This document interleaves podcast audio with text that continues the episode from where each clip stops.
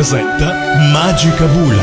Magica Bula. I grandi classici Disney con Giorgia Cosplay.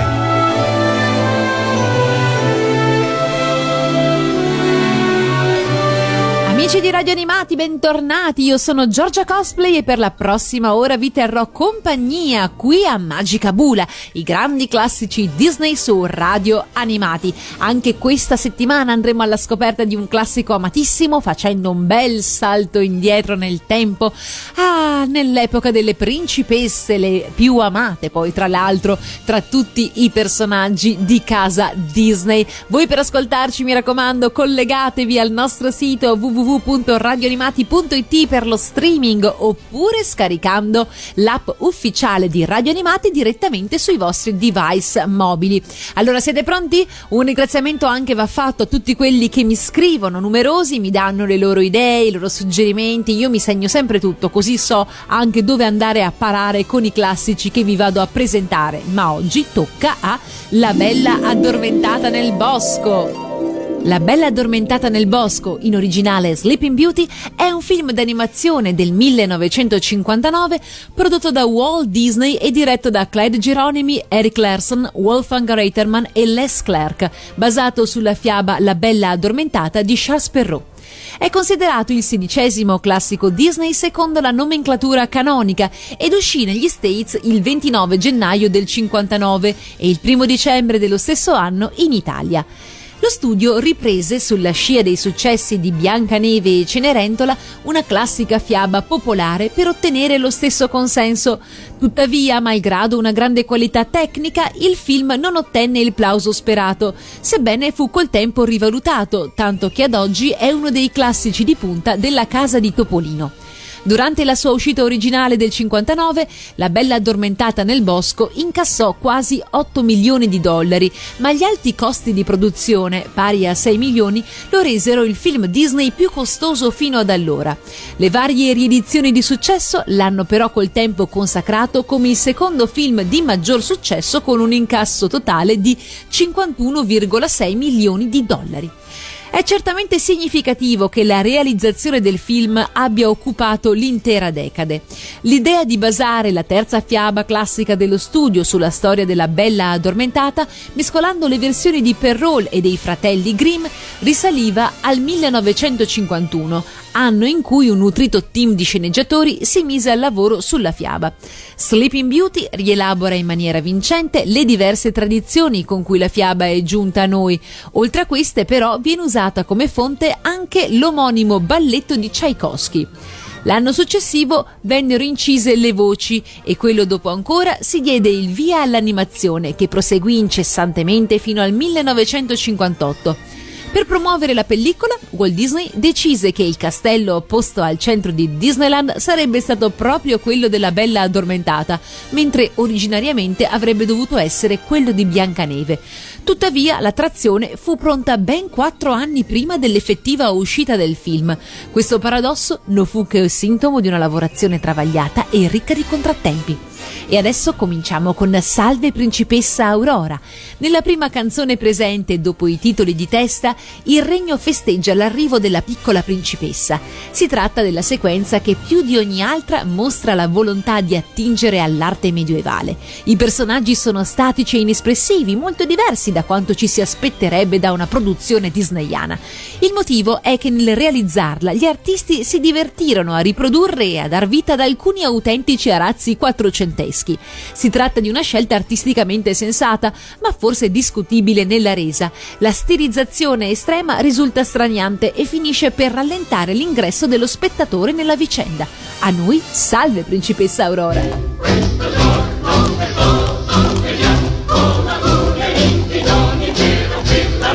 Fedeltà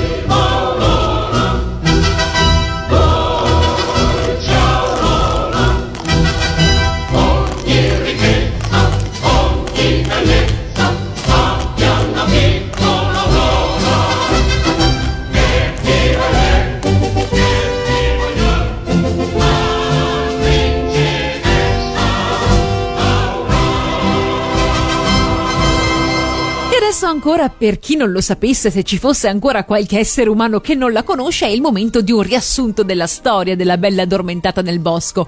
Pronti? Andiamo a scoprirla insieme.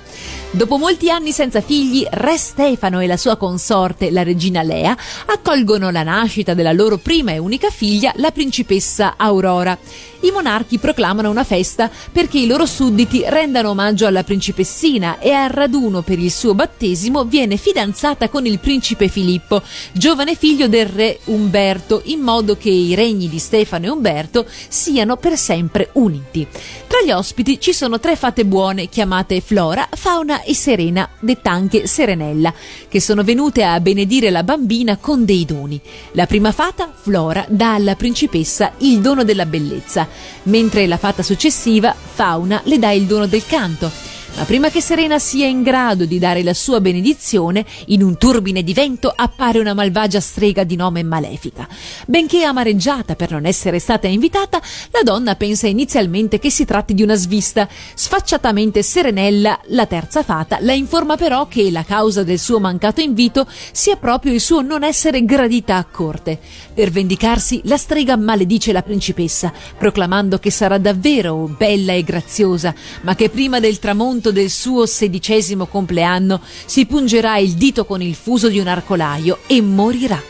Re Stefano, adirato, ordina alle sue guardie di arrestare Malefica, ma la strega scompare. Serena, dunque, su richiesta dei sovrani, cerca di usare la sua benedizione rimasta inespressa per indebolire e mitigare la maledizione e fa in modo che invece di morire Aurora cadda in un sonno profondo dal quale potrà essere svegliata solo dal bacio del vero amore. Re Stefano ordina allora che tutti gli arcolai del regno vengano bruciati, ma le tre fate sanno che l'incantesimo di Malefica non può essere fermato così facilmente ed elaborano un piano per proteggere Aurora. Le fate allora si travestono da contadine e con il consenso di re e regina portano Aurora nella casetta di un boscaiolo fino al passaggio del suo sedicesimo compleanno.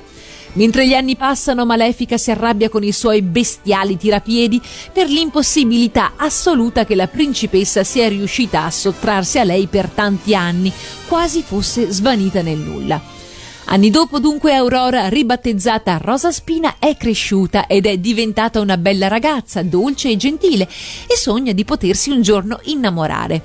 Il giorno del suo sedicesimo compleanno, le tre fate le chiedono di raccogliere bacche nella foresta, in modo che possano preparare per lei una festa a sorpresa.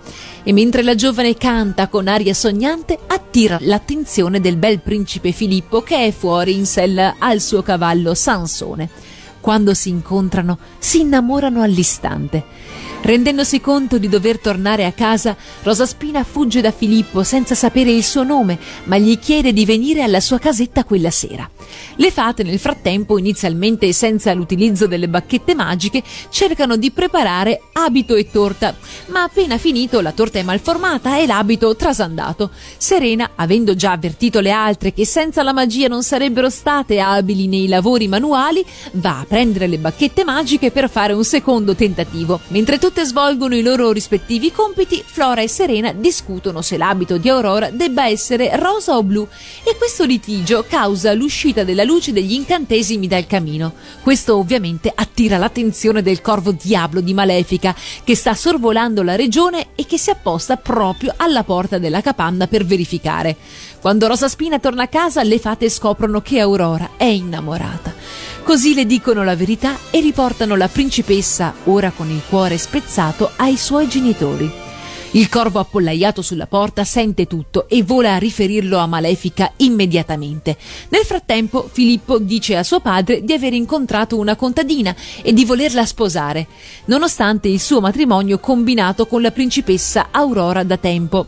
Re Umberto cerca invano di convincere Filippo a sposare la principessa al posto della contadina.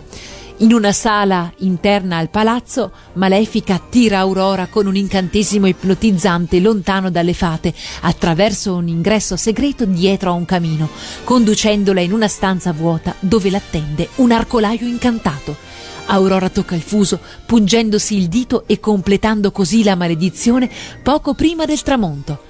Le buone fate mettono Aurora su un letto nella torre più alta e fanno un potente incantesimo su tutti gli abitanti del regno, facendoli cadere in un sonno profondo fino a quando l'incantesimo non si sarebbe spezzato. Prima di addormentarsi, Re Umberto dice a Stefano che suo figlio si è innamorato di una contadina e le fate capiscono che il principe Filippo è l'uomo di cui Aurora si è innamorata.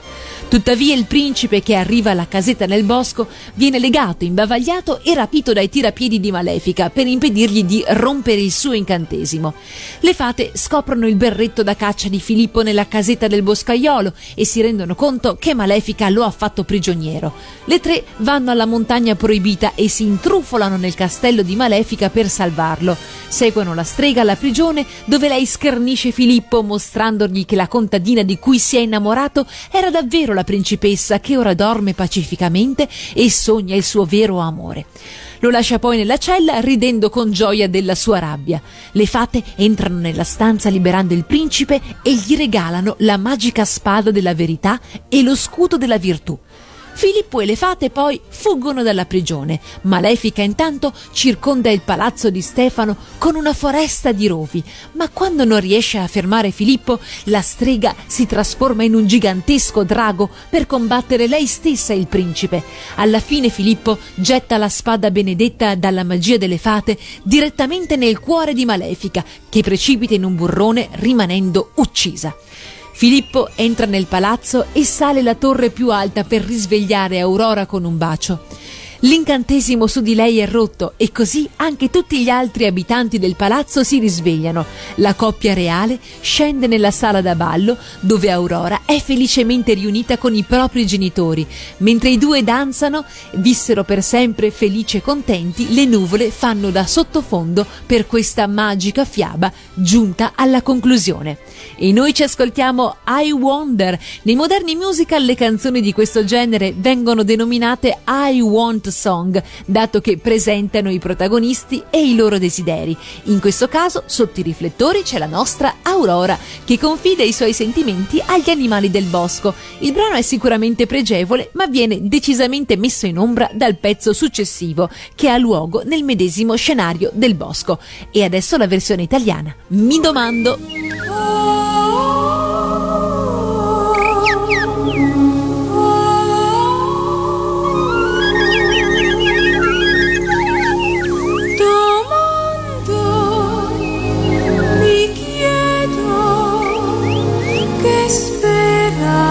so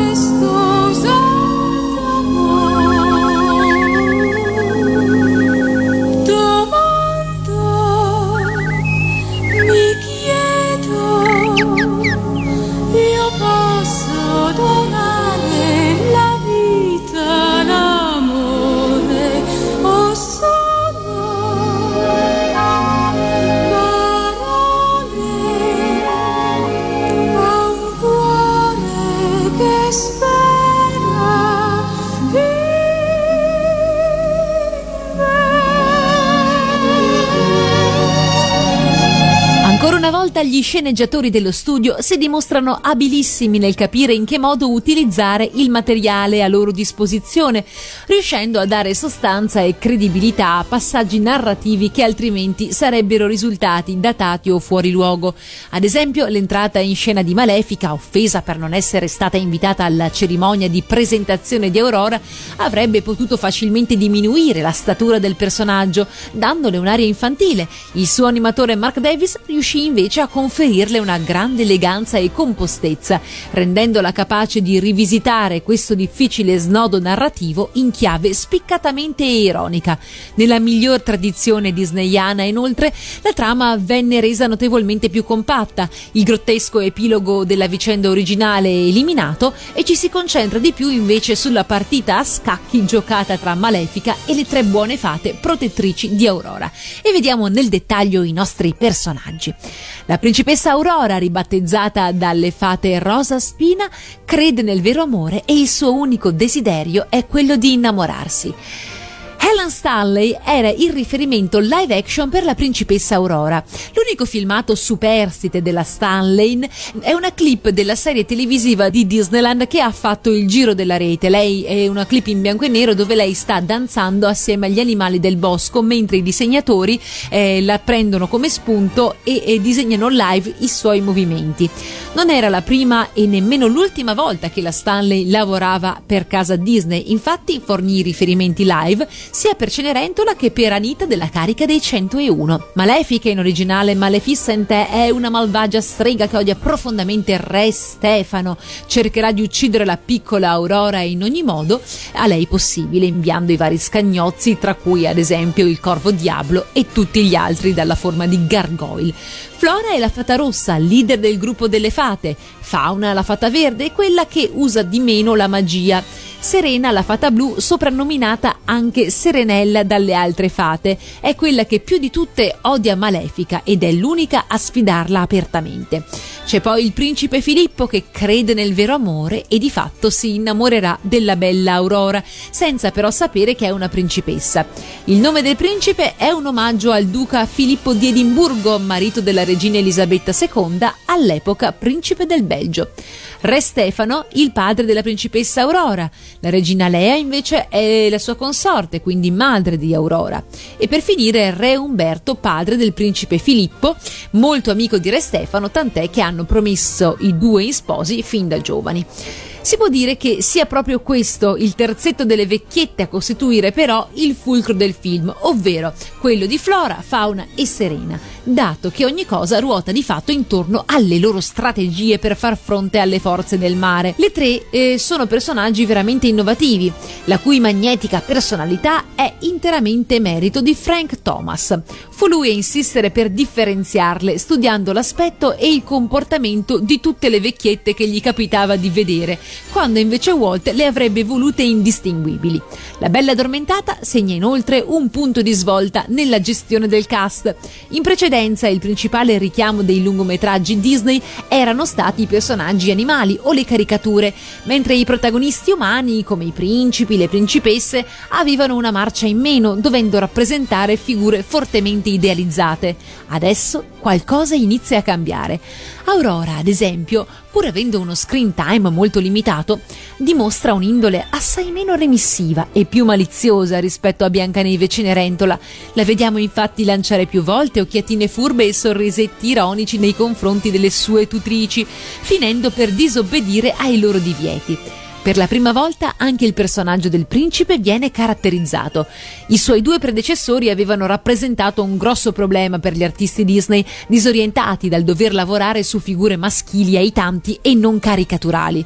Non è un caso infatti che il loro ruolo nei rispettivi film fosse risicatissimo. Grazie alla bravura di Milt Kahl il problema viene superato e si riesce a dare a questo terzo principe una personalità e per la prima volta anche un nome. Il principe Filippo ci appare quindi come una figura giovane e irruente, il cui carattere viene definito dalle interazioni con il suo fedele destriero Sansone, un po' come avverrà in futuro per altri celebri personaggi maschili a cavallo, come anche ad esempio Christophe in Frozen. Il principe Filippo ha la particolarità di essere il primo principe Disney ad avere un nome, poiché i principi di Biancaneve e Cenerentola, dicevamo, non vengono mai nominati, ma paradossalmente compare per più minuti della principessa Aurora e specialmente nella seconda parte ha un ruolo quasi da protagonista, sebbene non parli quasi mai. Non è questo l'unico accorgimento che dimostra la grande maturità narrativa acquistata allo studio in tanti anni di lavoro. Il film è infatti ricco di intelligenti sottotrame, come le regali tribolazioni di Re Umberto e Re Stefano, desiderosi di unire i loro regni, e di sequenze divenute iconiche come il combattimento tra Filippo e Malefica, la cui trasformazione in drago porta la firma del grande Wolfgang Reitermann. Adesso è il momento di ascoltarci Sleeping Beauty, quello che in realtà è un reprise di One Gift. Diventa una sequenza a sé stante in cui vediamo le fatine addormentare l'intera corte del castello per evitare che si venga a sapere della sorte di Aurora. Diversamente dalla sequenza iniziale, questa volta il brano funziona molto bene, dato che svolge di fatto il ruolo di una dolce ninna nanna. Assolutamente vincente si rivela la scelta di virare la scelta cromatica su un verdognolo che renda l'idea del torpore che si sta diffondendo a corte.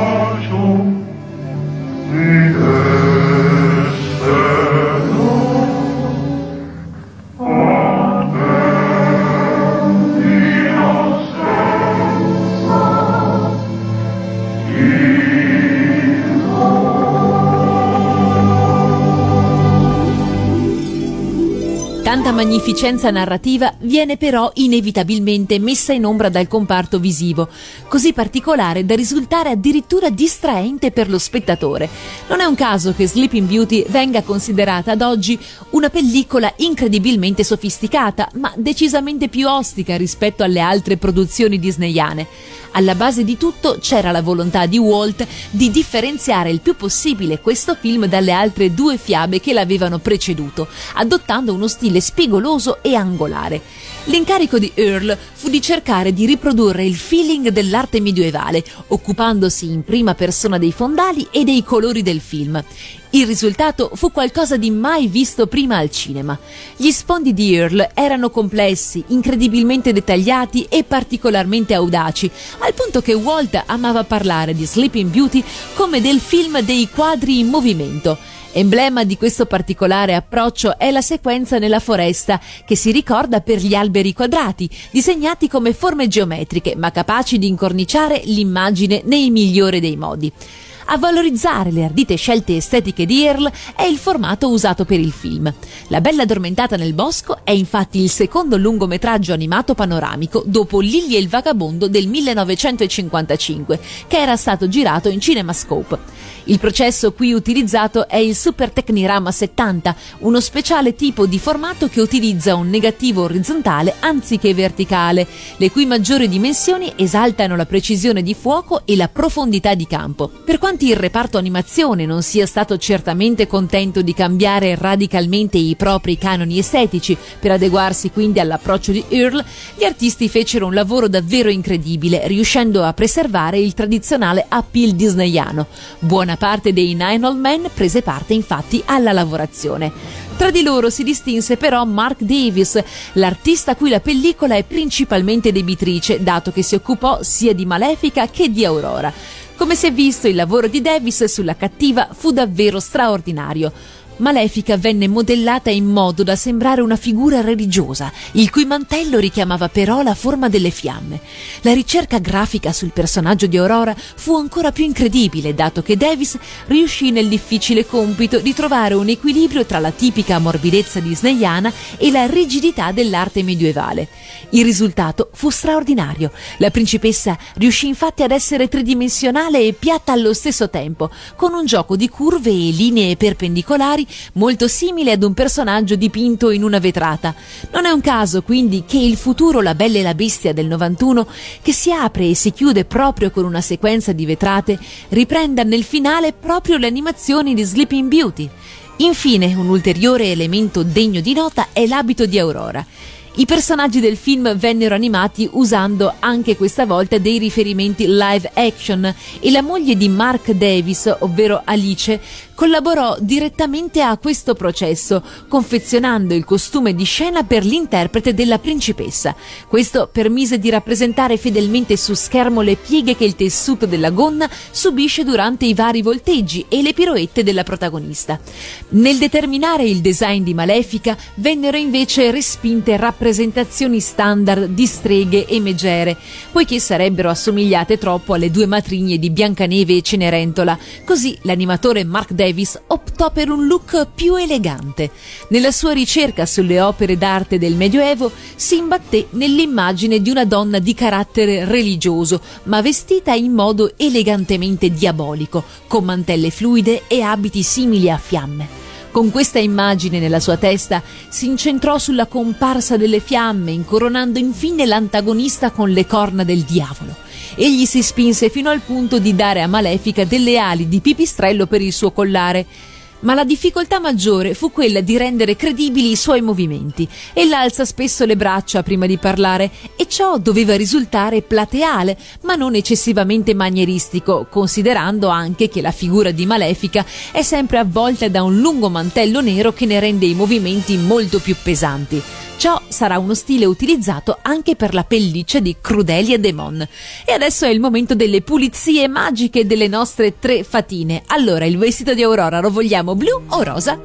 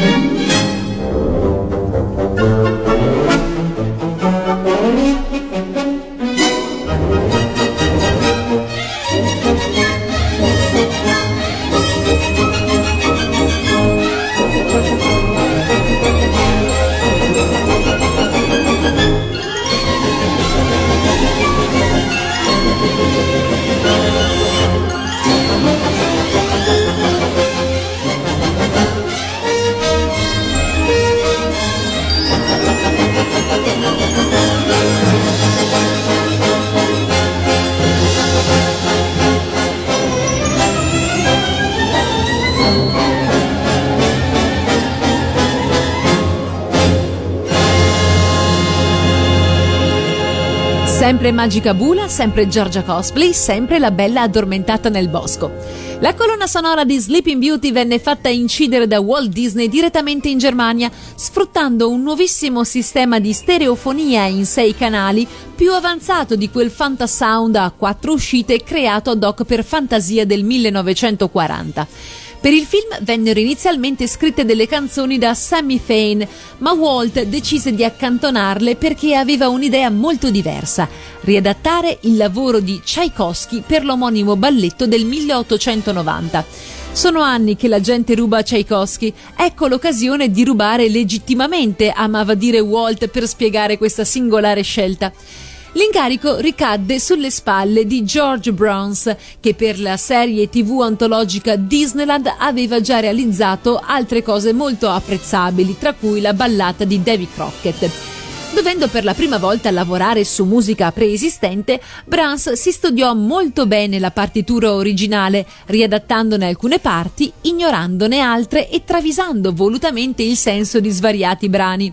In molti casi dovette sfoggiare le sue doti mimetiche realizzando materiale extra che potesse far da ponte tra le diverse parti, ma soprattutto ebbe il difficile compito di trasformare i pezzi migliori in vere e proprie canzoni. Diversi brani di Tchaikovsky non divennero canzoni, ma furono comunque utilizzati in altre sequenze chiave, dando loro un senso diverso. La comica scenetta in cui le fate preparano una festa a sorpresa per Aurora è accompagnata dal tema della fata d'argento, mentre nel momento in cui la principessa viene attirata verso l'arcolaio risuona il sinistro motivo del gatto con gli stivali. L'ottimo lavoro fatto sulla bella addormentata avrebbe portato Bruns a diventare il responsabile delle colonne sonore e strumentali dei film Disney per tutto il decennio successivo. E veniamo adesso invece alla versione italiana della Bella addormentata nel bosco. Il doppiaggio è stato eseguito negli stabilimenti Fono Roma della CDC, la versione italiana di Roberto De Leonardis e quella del doppiaggio probabilmente di Giorgio Bonora, mentre la direzione musicale è di Alberto Brandi. Alla voce troviamo la bravissima Maria Pia Di Meo nella versione dialogica della principessa Aurora, mentre per il cantato c'è Tina Centi. Sergio Tedesco è il principe Filippo, Tina Lattanzi Malefica. Eh, l'attrice Tina Lattanzi ha dato la voce peraltro a molti film della Disney interpretando principalmente i ruoli dei cattivi. È stata la regina Grimilde in Biancaneve e i Sette Nani nel doppiaggio del 38, la matrigna in Cenerentola nel doppiaggio del 50, la regina di cuori in Alice nel Paese delle Meraviglie, ma anche la cagnetta pechinese Gilda in Lilli e il Vagabondo. Abbiamo poi Lidia Simoneschi come Flora, Flaminia Iandolo, Serena, Rina Morelli, Fauna, Bruno Persa, Re Stefano e Giorgio Capecchi, Re Umberto. Invece la voce originale di Malefica, ovvero Eleanor Audley, su, sulle cui sembianze anche eh, la figura di Malefica nel, nel viso è stata ricalcata, era anche quella di Lady Tremaine, quindi della matrigna in Cenerentola. Quando Disney le propose di dar la voce anche a Malefica, l'attrice inaspettatamente rifiutò. La Audley non rivelò a Disney che stava combattendo con un attacco di tubercolosi e non voleva quindi affaticare la voce, ma fortunatamente cambiò idea. Alcune note sul nostro doppiaggio eh, prese dal sito di Antonio Genna ci dice che nel nostro, nelle nostre versioni manca un here pronunciato da Flora quando apre il passaggio nel caminetto per salire sulla torre. Si nota infatti l'apertura della bocca ma non ne esce nulla, probabilmente un errore dell'epoca dovuta all'errata divisione del film di, negli anelli da doppiare o meno. Inoltre, agli studios Disney non sanno più chi abbia prestato la voce alla regina madre di Aurora nella versione originale del film. Nella nostra edizione alcuni pensano che possa trattarsi della stessa Maria Pia Di Meo, ovvero la voce di Aurora. Mentre per quanto riguarda l'home video dovete sapere che le versioni in eh, DVD ehm, della Bella Addormentata sono tra le più martoriate in, eh, in assoluto, mancano dei finali o non sono particolarmente ben sostenuti, battute che non si comprendono molto bene, insomma i master sono un pochino rovinati. E peraltro la prima edizione del Blu-ray che uscì da noi il 15 ottobre 2008 fu in assoluto il primo film Platinum Edition eh, di un classico Disney ad uscire in Blu-ray, anche se poi presenta gli stessi difetti del DVD, ma ha la peculiarità purtroppo anche di detenere un record ancora non superato di battute tagliate, perse o modificate per il doppiaggio italiano. Ci ascoltiamo adesso Once Upon a Dream. Non c'è alcun dubbio che sia questa la scena madre del film e il brano migliore in assoluto di tutta la colonna sonora. Siamo di fronte alla miglior sequenza d'amore della Golden Age disneyana. Aurora e Filippo si incontrano nel bosco, duettano insieme inneggiando all'amore giovanile fatto di sogni e grandi ideali. Ogni elemento viene fuso in un insieme armonico e pur rappresentando una situazione classica e spesso idealizzata, la sequenza non risulta minimamente datata o stucchevole. Non c'è da stupirsi che il brano ritorni sul finale accompagnando la danza dei due tra le nuvole, sequenza che Walt Disney sognava di realizzare sin dai tempi di Biancaneve e i Sette Nani. La versione italiana cantata da Tina Centi, So chi sei.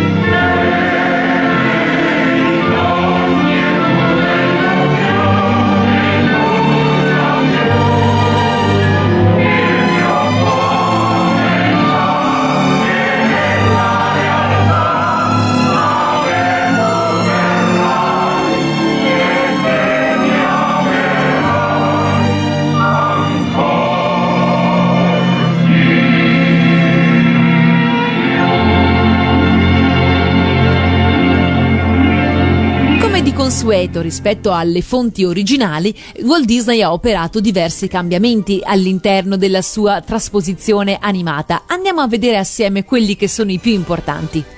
Nella versione della fiaba scritta da Perrault, Aurora non è il nome della protagonista, ma della sua primogenita. Nel film le fate sono tre, nella fiaba sette, esclusa quella cattiva, e non proteggono la protagonista portandola a vivere nel bosco.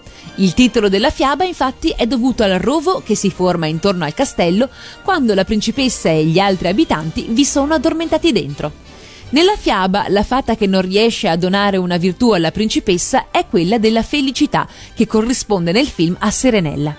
Nelle versioni tradizionali la principessa sale volontariamente le scale della torre poiché non le era mai parso di vedere prima d'allora un fuso. Nel film invece viene stregata da Malefica e il fuso è lì davanti a lei. In molte delle prime versioni, la fata malvagia interviene soltanto al battesimo della principessina, in quanto poi si compirà il suo fato. Nel film tutti gli avvenimenti accadono per causa di Malefica. Nella fiaba di Perrault le fate si accordano con il re e la regina per far addormentare tutta la corte, compreso il cagnolino della principessa, in modo che quando questa si risveglierà li potrà avere tutti intorno a lei, mentre nel film non si accordano con loro per non spezzargli il cuore se sapessero dell'accaduto. Nel film la principessa non dorme per cento anni come nella fiaba. La strega malefica imprigiona il principe Filippo, prospettandogli una lunga prigionia presso di lei. Alla fine del tempo, il principe, ormai vecchio, sarebbe stato liberato per poter finalmente andare a cancellare la maledizione con il bacio del vero amore, ma l'unione con la sua promessa sarebbe ormai diventata impossibile con lei adolescente intatta e lui vecchissimo. L'intervento delle tre fate madrine del film riesce invece a liberare quasi subito Filippo, che dopo aver vinto il drago in cui si trasforma Malefica, corre a risvegliare la bella. Nella fiaba non è specificato che fine faccia la strega cattiva, in quanto il principe non l'ha mai incontrata.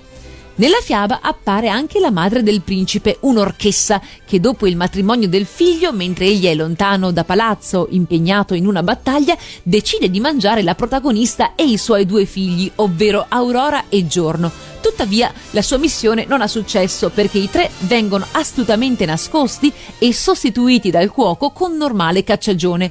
Quando scopre l'inganno, l'orchessa tenta allora di uccidere nuora e nipoti gettandoli in una fossa colma di serpenti, rospi e vipere. Ma l'improvviso ritorno del principe vanifica i suoi piani e la megera, finalmente scoperta, si getta di sua volontà nella fossa dove viene divorata dalle bestie. Nel film, al pari di quanto avviene nella fiaba dei fratelli Grimm, tale personaggio è completamente assente, facendo così intuire che Filippo sia orfano di madre. Inoltre nel film, sempre come nella fiaba dei Grimm, Aurora viene chiamata anche Rosa Spina. Nella fiaba originale di Perrault questo nomignolo non viene neanche menzionato. E queste sono un po' le macro differenze tra le due versioni. Vi lascio adesso al brano One Gift. Si tratta del brano che accompagna il momento in cui le fatine benedicono Aurora, offrendole i propri doni. Si articola attraverso tre sequenze musicali astratte e indefinite, ma comunque in linea con lo stile del film. Si tratta quindi della canzone forse più debole dell'otto, fin troppo melodica e registicamente un po' datata, ma noi ce l'ascoltiamo con piacere nella sua versione italiana. Principessina, il mio dono è quello della beltà.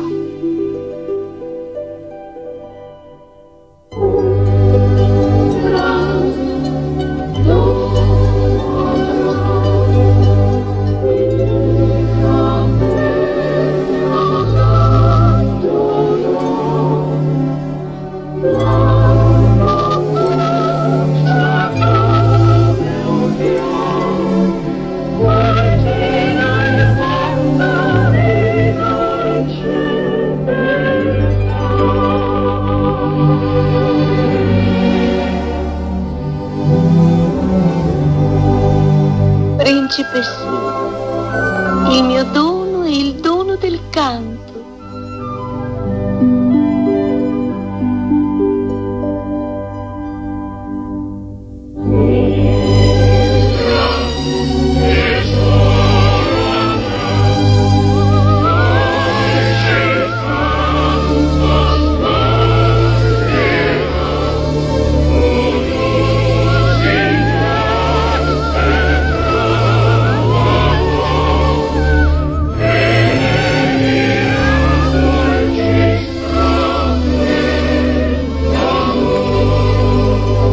Passare del tempo, tuttavia, la bella addormentata nel bosco venne fortemente rivalutato, diventando ad oggi uno dei film più apprezzati del canone disneyano, al punto che la stessa company di recente ha iniziato a intuirne il potenziale. Il cast di Sleeping Beauty è infatti tornato all'interno del lungometraggio antologico direct to video Le magiche fiabe delle principesse Disney in seguito ai sogni, uno dei tanti chipquel firmati Disney Toon Studios. Questa è di fatto la prima storia completamente nuova con i personaggi del film tranne Malefica, distribuito il 4 settembre del 2007. Aurora è anche una delle sette principesse del cuore nel popolare videogioco Square Enix Kingdom Hearts, anche se le sue apparizioni sono in vero piuttosto brevi, e Malefica è un antagonista in Kingdom Hearts e in molti altri capitoli della saga. Le buone fate appaiono in Kingdom Hearts 2 dando a Sora dei vestiti nuovi e il corvo nel medesimo capitolo per resuscitare la sua padrona sconfitta. Malefica apparirà inoltre anche come personaggio sbloccabile nel videogioco Disney Infinity 2.0 Marvel Super Heroes verso la fine del 2014. Non solo perché comunque i nostri eh, protagonisti sono stati anche eh, visti in alcuni special televisivi. La principessa Aurora il principe Filippo, Flora Flora, Fauna e Serena sono presenti come ospiti nella serie animata House of Mouse, il Topo Club e Malefica è uno degli antagonisti nel film direct to video Topolino e i cattivi Disney, tratto sempre dalla serie. Flora, Fauna e Serena appaiono anche nella serie animata Sofia la principessa, dove sono le insegnanti della protagonista. E passiamo adesso invece alle versioni live, perché nella serie televisiva Once Upon a Time in Italia c'era una volta, Malefica appare nel secondo secondo episodio e nel finale della prima stagione, poiché è una sinistra avversaria della regina Grimilde. Nella seconda e terza stagione appaiono anche le incarnazioni live di Aurora e Filippo. Inoltre il film televisivo Descendants, prodotto e trasmesso da Disney Channel nel 2015, vede tra le protagoniste Maul e Audrey, rispettivamente figlie di Malefica e di Aurora, oltre chiaramente che a far comparire la stessa Malefica. E per finire, per quanto riguarda le trasposizioni cinematografiche, ricordiamo il Colossal del 2014 Maleficent con la protagonista Malefica, appunto eh, interpretata dalla bella Angeline Jolie, che ha tentato quindi una rilettura alla rovescia del film del 1959. Ma vediamo un pochino più da vicino le chiavi del regno. La nuova storia della principessa Aurora è la sua prima apparizione al di fuori e dopo del classico film del 1959 ed è ambientata quindi dopo gli eventi del film originale, in cui c'è eh, chiaramente per forza di cose un doppiaggio completamente diverso. Il re Stefano e la regina Lea, il re Umberto e il principe Filippo lasciano il regno per due giorni per una conferenza reale, affidando il governo ad Aurora in loro assenza. Le tre fatte buone le offrono il loro aiuto, ma lei rifiuta, credendo di potercela fare da sola. Serenella insiste per dare ad Aurora la sua bacchetta nel caso avesse bisogno di aiuto e la ammonisce di essere molto specifica nel fare richieste alla bacchetta. I compiti della principessa includono organizzare banchetti, ricevere i sudditi e organizzare servitori che badino alle cucine e ai giardini.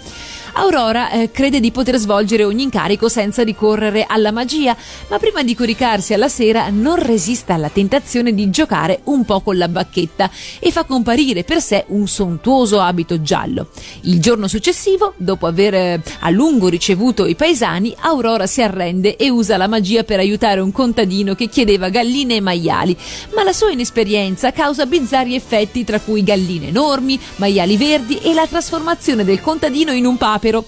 Dopo aver capito che usare la bacchetta è un errore, usa la testa e si sforza di trovare idee che le permettano di risolvere i problemi da sola. Da questo piccolo spin-off, che come dicevamo prima è contenuto all'interno del eh, direct to video Le magiche fiabe delle principesse Disney Insegui i tuoi sogni, noi ci ascoltiamo la voce di Renata Fusco che interpreta la chiave del regno. Accepicchia, le chiavi del regno. Ho qui la chiave del regno che mi spalancherà un mondo pieno di sorprese e novità. Sorprenderò tutti quanti mostrandogli che è il compito perfetto per me. E voilà, che bontà! Serve un po' di pepe qua. Il caviale più speciale, litri di champagne. Viole qui, rose lì e le siepi poi così. Piante uguali qui sui viali come piace a me. A lei la chiave del regno Che prova di lealtà. Il sogno più fantastico diventa realtà. A lei la chiave del regno Che felicità! Di certo lei sa quello che fa Quante decisioni e scelte, ho le qualità, ma certo Sua Maestà. chiedo che accadrà se un dubbio mi verrà. Non lo so, ma farò quel che sento qui.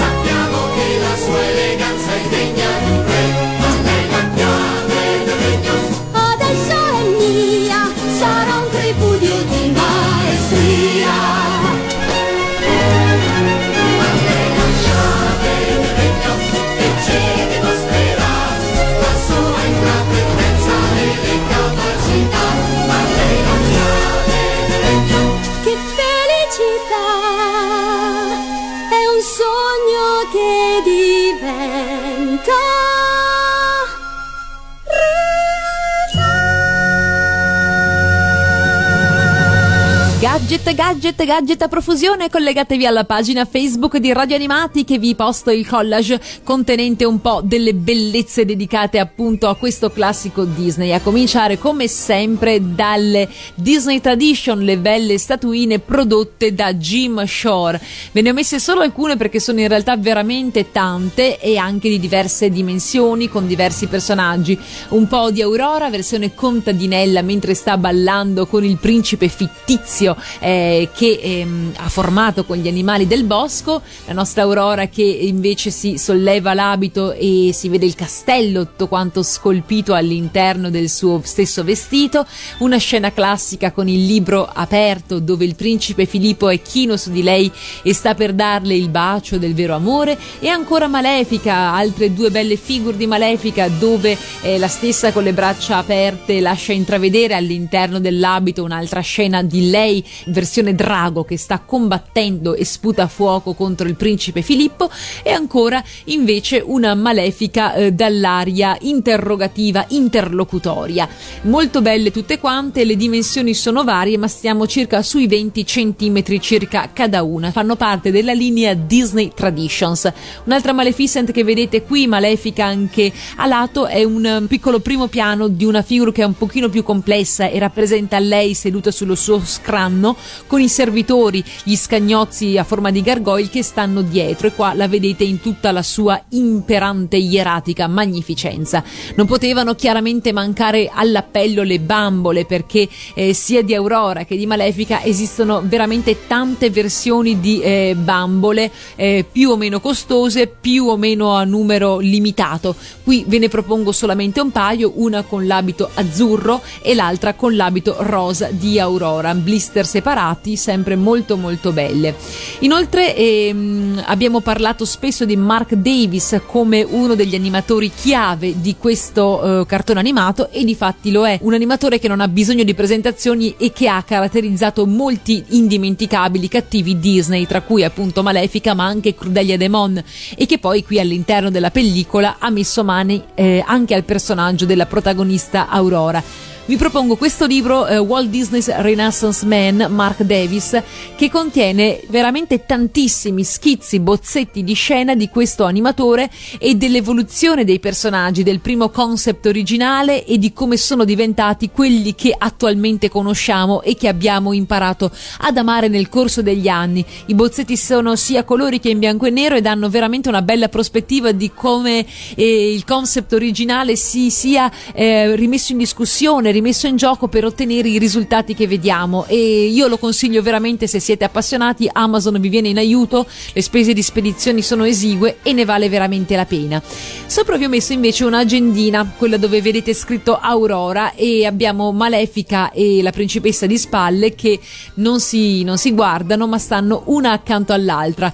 E questa fa parte di una deliziosa linea creata in Giappone solo ed esclusivamente per il mercato nipponico dedicato alla bella addormentata nel bosco con queste rivisitazioni di illustrazioni completamente acquerellate. Questa è una delle tante, vi ho postato solamente un'immagine per farvi vedere di che cosa si tratta. Ce ne sono tante e sono stampigliate un po' dappertutto, specialmente su oggetti di uso eh, femminile oppure scolastico. Quindi parliamo di agende, parliamo di astucci, parliamo eh, chiaramente di pochette, per quanto riguarda le femminucce parliamo di borsette, eh, borsellini, portafogli fogli, tanti block notes, quaderni, quadernoni, hanno questa linea molto acquerellata e molto molto fine che appunto si distingue da quello che è lo smaccato merchandising classico dove il personaggio magari con tanto di glitter e altre ehm, robine simili insomma viene preso di peso, scontornato, ritagliato e ficcato sui vari materiali o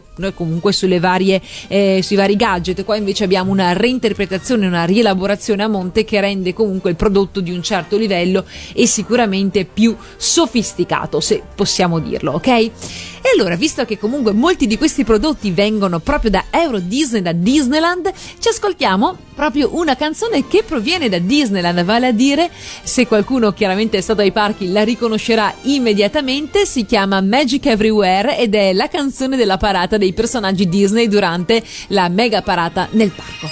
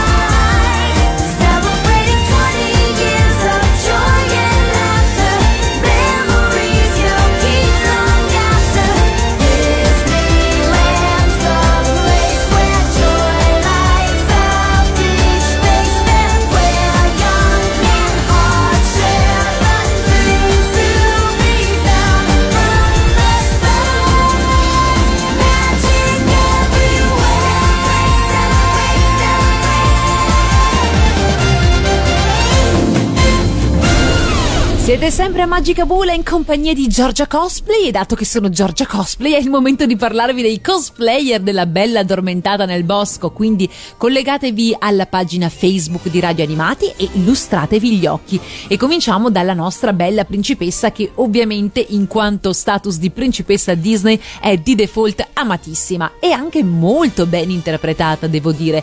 Eccovi qua quelle che ho cercato per voi sul web e che ho trovato eh, particolarmente ben riuscite e graziose. Abbiamo la principessa Aurora eh, nella parte alta mh, con l'abito blu, nella parte bassa con l'abito rosa. A proposito, voi siete della fazione eh, team blu o team rosa per quanto riguarda l'abito della principessa? Fatecelo sapere commentando proprio questa foto. Io ho una mia preferenza, ma non ve la dico.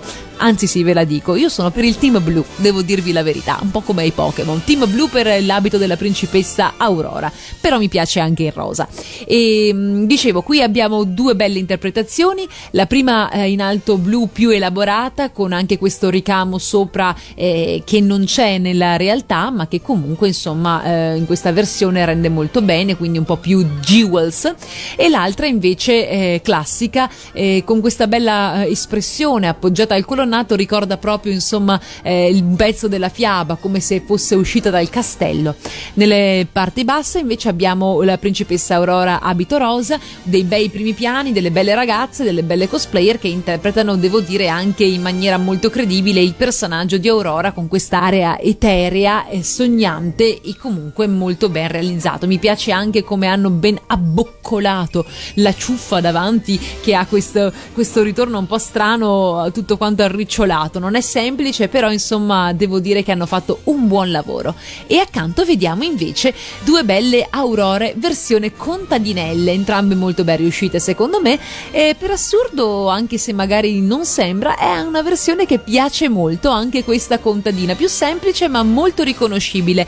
Eh, dicevamo appunto che eh, la longineità e anche insomma il fisico in generale di Aurora è ispirato alle fattezze dell'attrice Audrey Hepburn nella sua magrezza, nella sua comunque avere questo bel vitino di Vespa, queste gambe lunghe e questi modi aggraziati. Ecco, Aurora se c'è sicuramente una cosa eh, che non le difetta è la grazia nei movimenti, nei- nella gestualità e riuscire a renderla anche nelle fotografie del cosplay non è semplice, ma applauso a queste cosplayer che hanno fatto un ottimo lavoro. Fotografia numero due, un po' di autocelebrazione, stavolta vi ho messo un um, collage di foto prese da un set fotografico che ho realizzato io in prima persona assieme ad altri due amici cosplayer, Alessia Selene Merlo e eh, Marco Caglioni, dei gemelli Caglioni che magari conoscete come Twin Cosplay e qualcos'altro, ma ve li linko nelle loro rispettive pagine.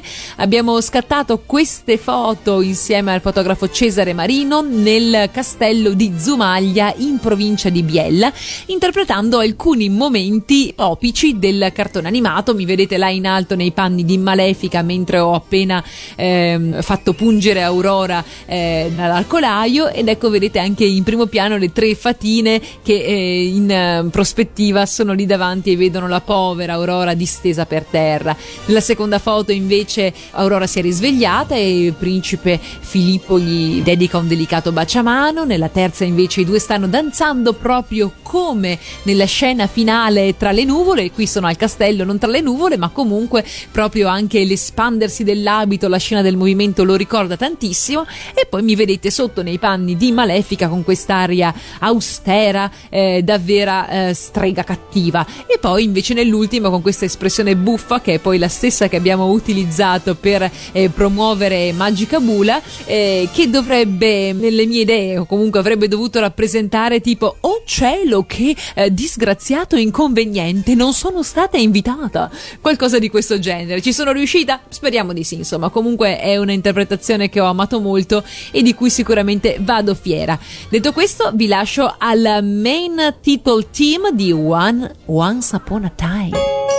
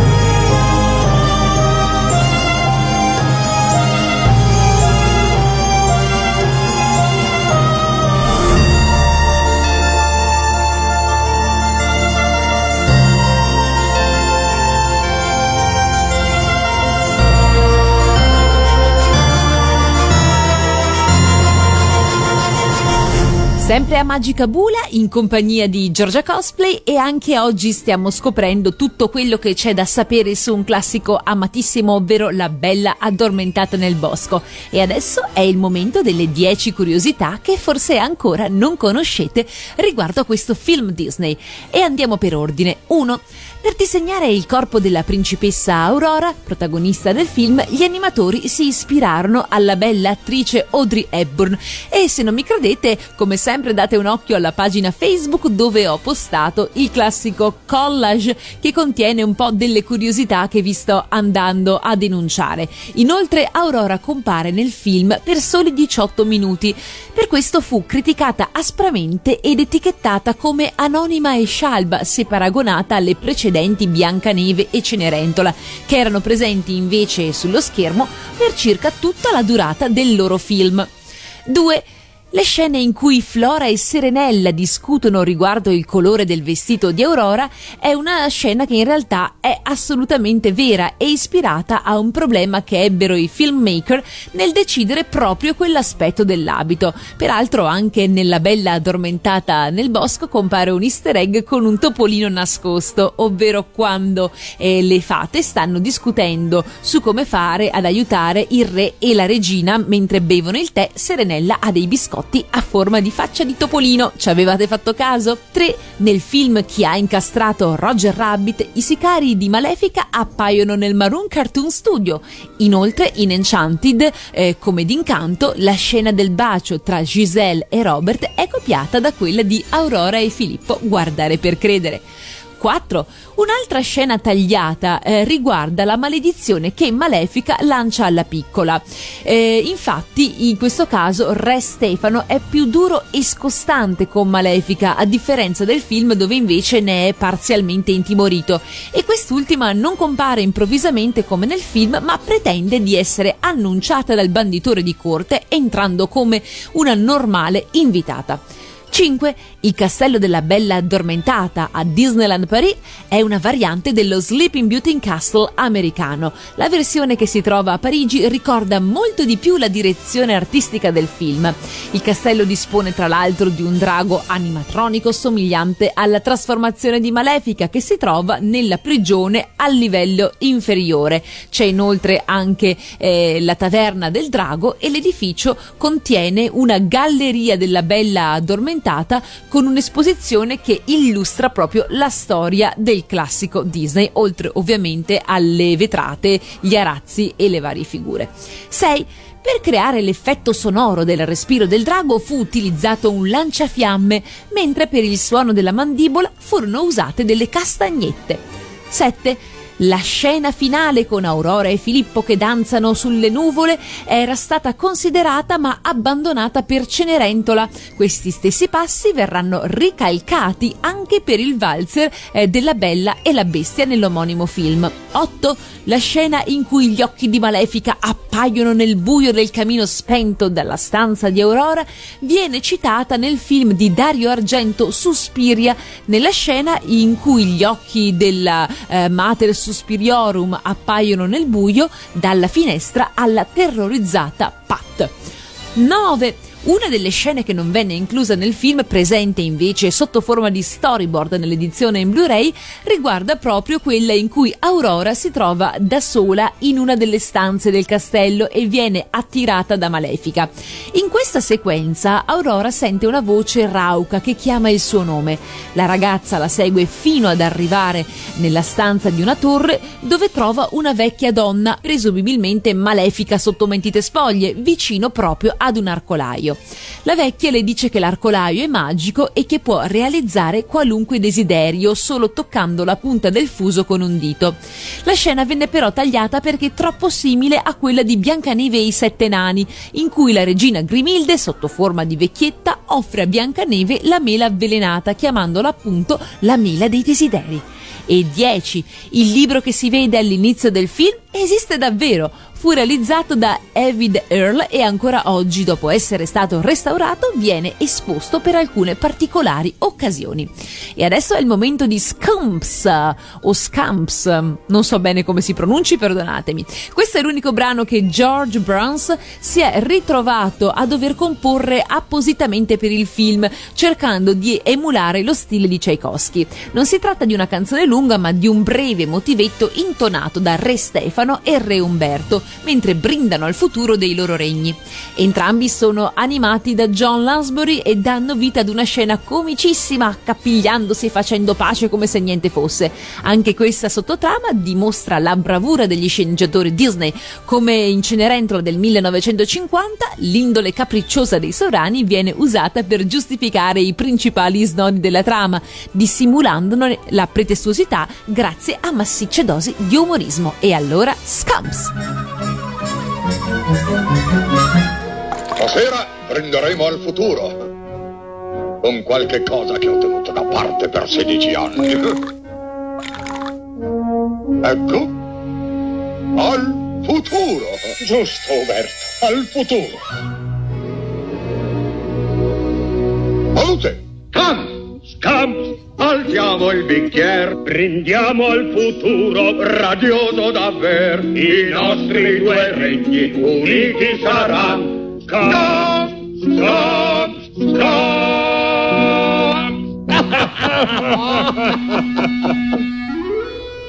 Ah, Un'annata eccellente. e ora alla nuova casa. Nuova casa? Eh, I ragazzi avranno bisogno di un loro nido, no? Un luogo per allevare la loro figliolanza. Penso di sì, prima o poi. Ma certo, alla casa! Scamp, scamp, al nido d'amor, un grande palazzo d'immenso splendor. Fino all'orlo il boccale. Ah, la sciuma fa mal. Scamp, scamp,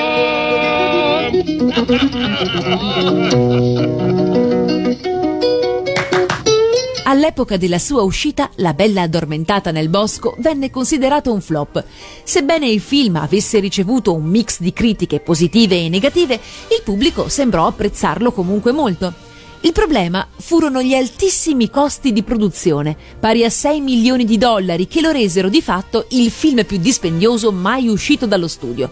Riuscire a rientrare nei costi avendo protratto la lavorazione della pellicola per quasi un decennio non fu facile. Il film ci riuscì, ma solo nelle sue successive riedizioni. Nel frattempo, lo studio andò incontro alla catastrofe.